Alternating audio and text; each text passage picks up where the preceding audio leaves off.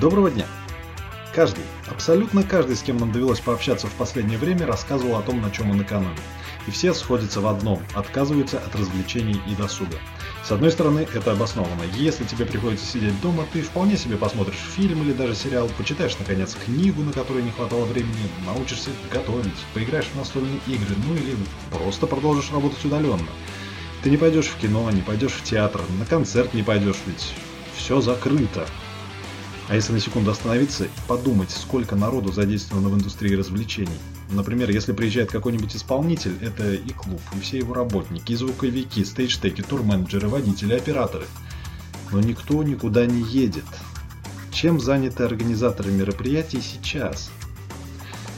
У нас в гостях технический директор и организатор концертов и мероприятий разного уровня, диджей и виджей Сергей Патрикеев, также известный как диджей Void. Короче, как говорит наш гость сам о себе, практически на все руки мастер ивент-индустрии. С вами Дмитрий Павловский. Вы слушаете SPB Tech Talks. SPB Tech Talks.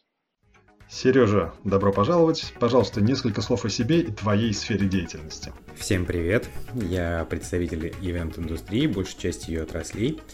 Э, занимаюсь организацией вечеринок, концертов и мероприятий абсолютно разного уровня, от совсем небольших до очень крупных на несколько тысяч человек. Также занимаюсь техническим обеспечением мероприятий, звук, свет, видео и также часто являюсь участником мероприятий как э, диджей, виджей или спикер. У тебя за плечами более десятка лет организации концертов и публичных мероприятий. По твоему опыту, когда люди будут возвращаться к досуговым мероприятиям, через какое время после того, как будут сняты ограничения? И если быть точным, то у меня за плечами более двух десятков лет организации мероприятий, так как первый я сделал в 1995 году. Но не суть, речь не об этом. По моему опыту, хочу сказать, что ни у меня, ни у кого на этой планете, к сожалению или к счастью, такого опыта нет. Так как э, данный кризис, который сейчас мы созерцаем, он абсолютно уникален. Такая ситуация первый раз э, за всю историю современного общества. Так как в предыдущие кризисы, которые, да, мы можем тоже считать масштабными, ничего никогда не останавливалось. Все в той или иной степени продолжало работать. Да, с просадками, еще как-то, но оно работало. Сейчас не работает ничего. Поэтому опыта у меня такого нет. Когда люди начнут э, возвращаться к, к развлекательным мероприятиям, сказать крайне сложно, потому что ну, самая основная проблема сейчас это мы не знаем, когда все это закончится, когда вообще начнут снимать первые ограничения, э, когда людям позволят выйти на работу. И мы прекрасно все понимаем, что ивент-индустрия – это та индустрия, с которой ограничения снимут э, в самую последнюю очередь, потому что э, у нас всегда это наличие большого количества людей, то есть скопление, плотное скопление большого количества людей.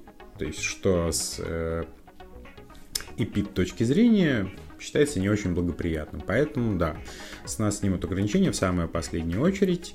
А, в первую очередь откроются небольшие какие-то заведения, небольшие клубы, а, бары, ну и, да, скажем так, им повезет, то есть на них вот эта первая волна вся и упадет, потому что люди, ну, реально заскучали по людям, потому что им уже надоело сидеть дома в четырех стенах.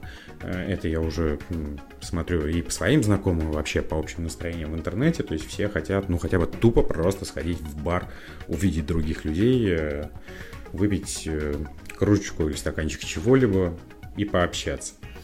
И из того, что происходит в Европе, то есть, ну, поскольку, да, с коллегами я общаюсь и вижу, то есть практически каждый день получаю какие-то сводки, э, то есть где-то есть уже какие-то понимания, да, то есть в той же самой там Австрии скоро снимают ограничения, э, и люди вернутся к своей обратной э, нормальной жизни, но точно так же останутся ограничения по культурно-массовым мероприятиям.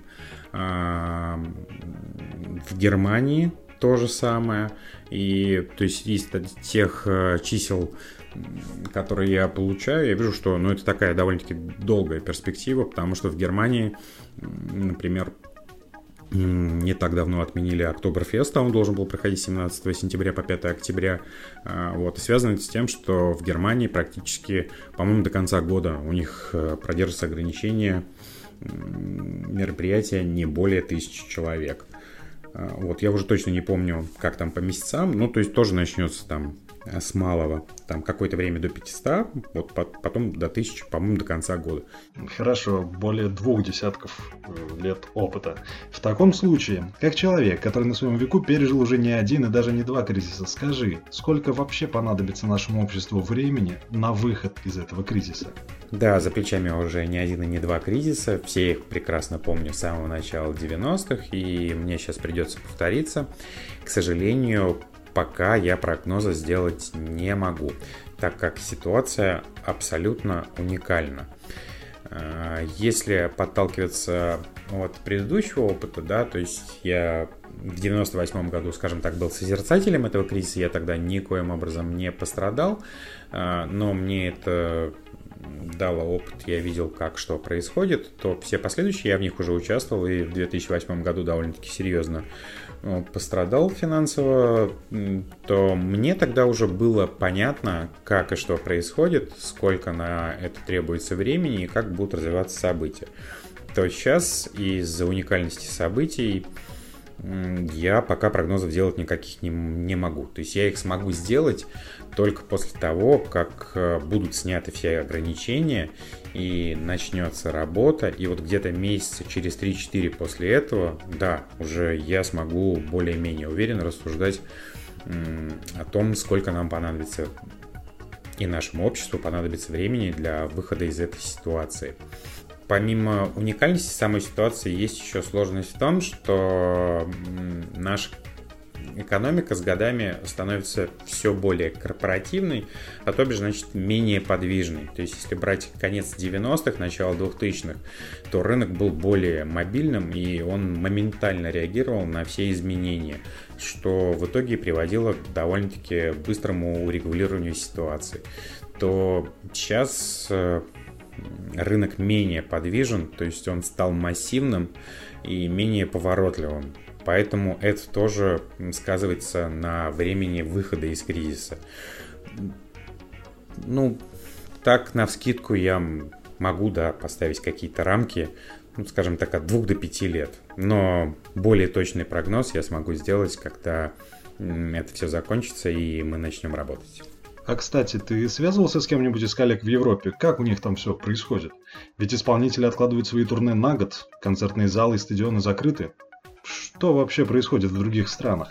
Да, конечно же, общение с зарубежными коллегами и партнерами оно продолжается. Да и вообще хочу сказать, что приличная часть нашей работы это именно общение. А в такой ситуации оно увеличилось в разы. Да, и плюс появились э, большие чаты, ну и общероссийские по ивент-индустрии, и европейские, ну и, конечно же, частная переписка. По большей части я общаюсь, да, с европейцами, а именно с немцами. Ну и хочу сказать, что ситуация в ивент-индустрии в Германии по сравнению с Россией не то чтобы неплоха, а очень даже хороша. А, то есть поддержка от государства оказалась не просто своевременной, а и вполне значимой. То есть из тех э, партнеров, с которыми я общаюсь, мне никто не жаловался на то, что государство их бросило, и либо поддержка какая-то вообще незначительная. То есть э, все, всех устраивают те деньги, которые они получают из ну, вот самая минимальная сумма, которая мне была озвучена, э, по нашим меркам этот человек, да, ИПшник, он работает на фрилансе, звукорежиссер, работает дома, и вот у него была самая маленькая выплата из всех озвученных, полторы тысячи евро. Ну, по немецким меркам, может, и немного, но он абсолютно не жалуется, говорит, что для оплаты жилья и коммунальных услуг и вообще для проживания в месяц ему этой суммы вполне достаточно. Да и э, все остальные, то есть владельцы нескольких площадок э, тоже сказали, что те дотации, которые они получили, для них были вполне достаточны для того, чтобы оплачивать э, расходную часть по своим заведениям, э, ну, то бишь аренда, и при этом, да, то есть аренда у них тоже была у кого-то очень сильно понижена, где-то вообще отменили, но это в зависимости от того, как я понимаю, у кого были площади арендованы. Э, вот. И некоторым этих денег хватило помимо всех этих расходов еще для того, чтобы произвести небольшие ремонты и профилактику оборудования. Так что, да, в Европе, в частности в Германии, ситуация довольно-таки неплохая. Я пока не обладаю, мне очень-очень интересно. Я знаю, что поддержка происходит, просто не знаю в каких масштабах. Мне очень интересно по самым крупным игрокам. То есть пока просто нигде не проходили э, суммы. Мне самому, да, крайне интересно узнать. Ну, то есть, допустим, хотел бы узнать, э, как обстоят дела у компании Life Nation. А, Life Nation — это самый крупный игрок э, концертной индустрии, то есть все крупные концерты не только в Европе, а в мире происходят, э, проводит компания Live Nation. То есть по ним, там, либо по каким-то схожим игрокам у меня пока сведений нет, не знаю, но тоже каких-то негативных э, историй, моментов я пока не слышал. Окей, это в Европе. А если ближе к нашим будням? Как изменилось поведение, например, твоих клиентов в последнее время? Как изменилось поведение клиентов? Ну, пожалуй, одной фразой я какой-то общий для всех, я это описать не смогу, так как все люди и у всех абсолютно разная реакция на то, что происходит сейчас. А, я прекрасно понимаю и полностью отдаю себе отчет, то, что я, ну и вообще ивент-индустрия, это то, о чем наши клиенты, если они, конечно же, не из самой ивент-индустрии, а сторонние, то есть то, что касается, допустим, корпоративных мероприятий, то наши клиенты, наши заказчики о нас подумают в самую последнюю очередь, потому что все сейчас перешли в режим экономии, все режут косты, и это вполне логично, и я к этому абсолютно нормально отношусь. Общение поддерживаю, особенно, конечно, с постоянными клиентами, интересуюсь, что у них происходит, какие изменения, предлагаю свою помощь, если она им нужна и вообще уместна. Так что да, изменения есть, но я вот даже не могу сказать. Ну, то есть люди себя ведут так, как э, люди ведут себя в кризисной ситуации. Кто-то отмалчивается, кто-то нет, наоборот, очень хорошо и позитивно общается. Так что все люди, все разные. Хорошо, но текущая ситуация не отменяет того, что когда-нибудь все вернется на круги своя. Как специалист по продвижению, ты можешь разъяснить, какие инструменты наиболее эффективны сегодня в твоей деятельности? Ну, как я понимаю, речь у нас сейчас пойдет о продвижении мероприятий именно, да? Ну, здесь вот какого-то ответа, что, допустим, таргет рулит, я дать не смогу, потому что а, к сожалению или к счастью, нету уникального инструмента, который работает абсолютно на все мероприятия. То есть все-таки схему продвижения мероприятий э, я и вообще мои коллеги, особенно те, которые давно на рынке, всегда подбирают именно под само мероприятие. То есть это очень сильно зависит от того, какое это мероприятие, какой формат, а от этого и выбирается схема продвижения самого мероприятия. А, так как а, абсолютно разные аудитории на каждое мероприятие и один и тот же инструмент, э, допустим, который отработал на одном мероприятии просто великолепно и привел там, скажем, 90% э, посетителей, то на другом мероприятии и 10% не приведет. И э, мне Эм, никогда не нравилась вот э, узколобость в чем-либо она была, потому что, да, SMM э, это все прекрасно, это все замечательно, это чудесный инструмент, я очень рад, что он есть, но он не всегда работает. То есть, э, а некоторые люди посчитали, что сейчас все ушло в digital, и все абсолютно в digital е, и э, иногда удивляются. Э, странно, мы прекрасно провели кампанию, но почему-то у нас практически никто не пришел. Ну, потому что не сделали учет именно на... То есть для них эта аудитория была новой, и они не сделали учет на то, что ну, приличная часть э, этой аудитории, она может быть вообще не в digital е. Ну, вот э, у нас, да, часто возникают дискуссии на эту тему, то есть мы э, и делимся опытом, и спорим иногда, всякое бывает, вот, но просто все показывает практика. А, допустим, вот для меня, то есть многие мои коллеги, э, ну не многие, приличная часть, скажем так, да, то есть там отказывается от наружной рекламы и особенно там от э, черной расклейки, то есть считая, что это неэффективно, что сейчас все уже ушли в сеть, а, потому что у всех практически целевых аудиторий есть э, так или иначе цифровые источники информации, то есть э, либо домашние компьютеры, ноутбуки, э, либо мобильные телефоны с доступом в интернет. То есть они посчитали, что все уже практически э, в интернете и можно всех там охватить. Но практика показывает, что это не так. Э, допустим, вот для меня был очень знаковым э, в прошлом году был чудеснейший фестиваль «Одиссей», у которого целевая аудитория, скажем так, э, э, довольно-таки обеспеченная молодежь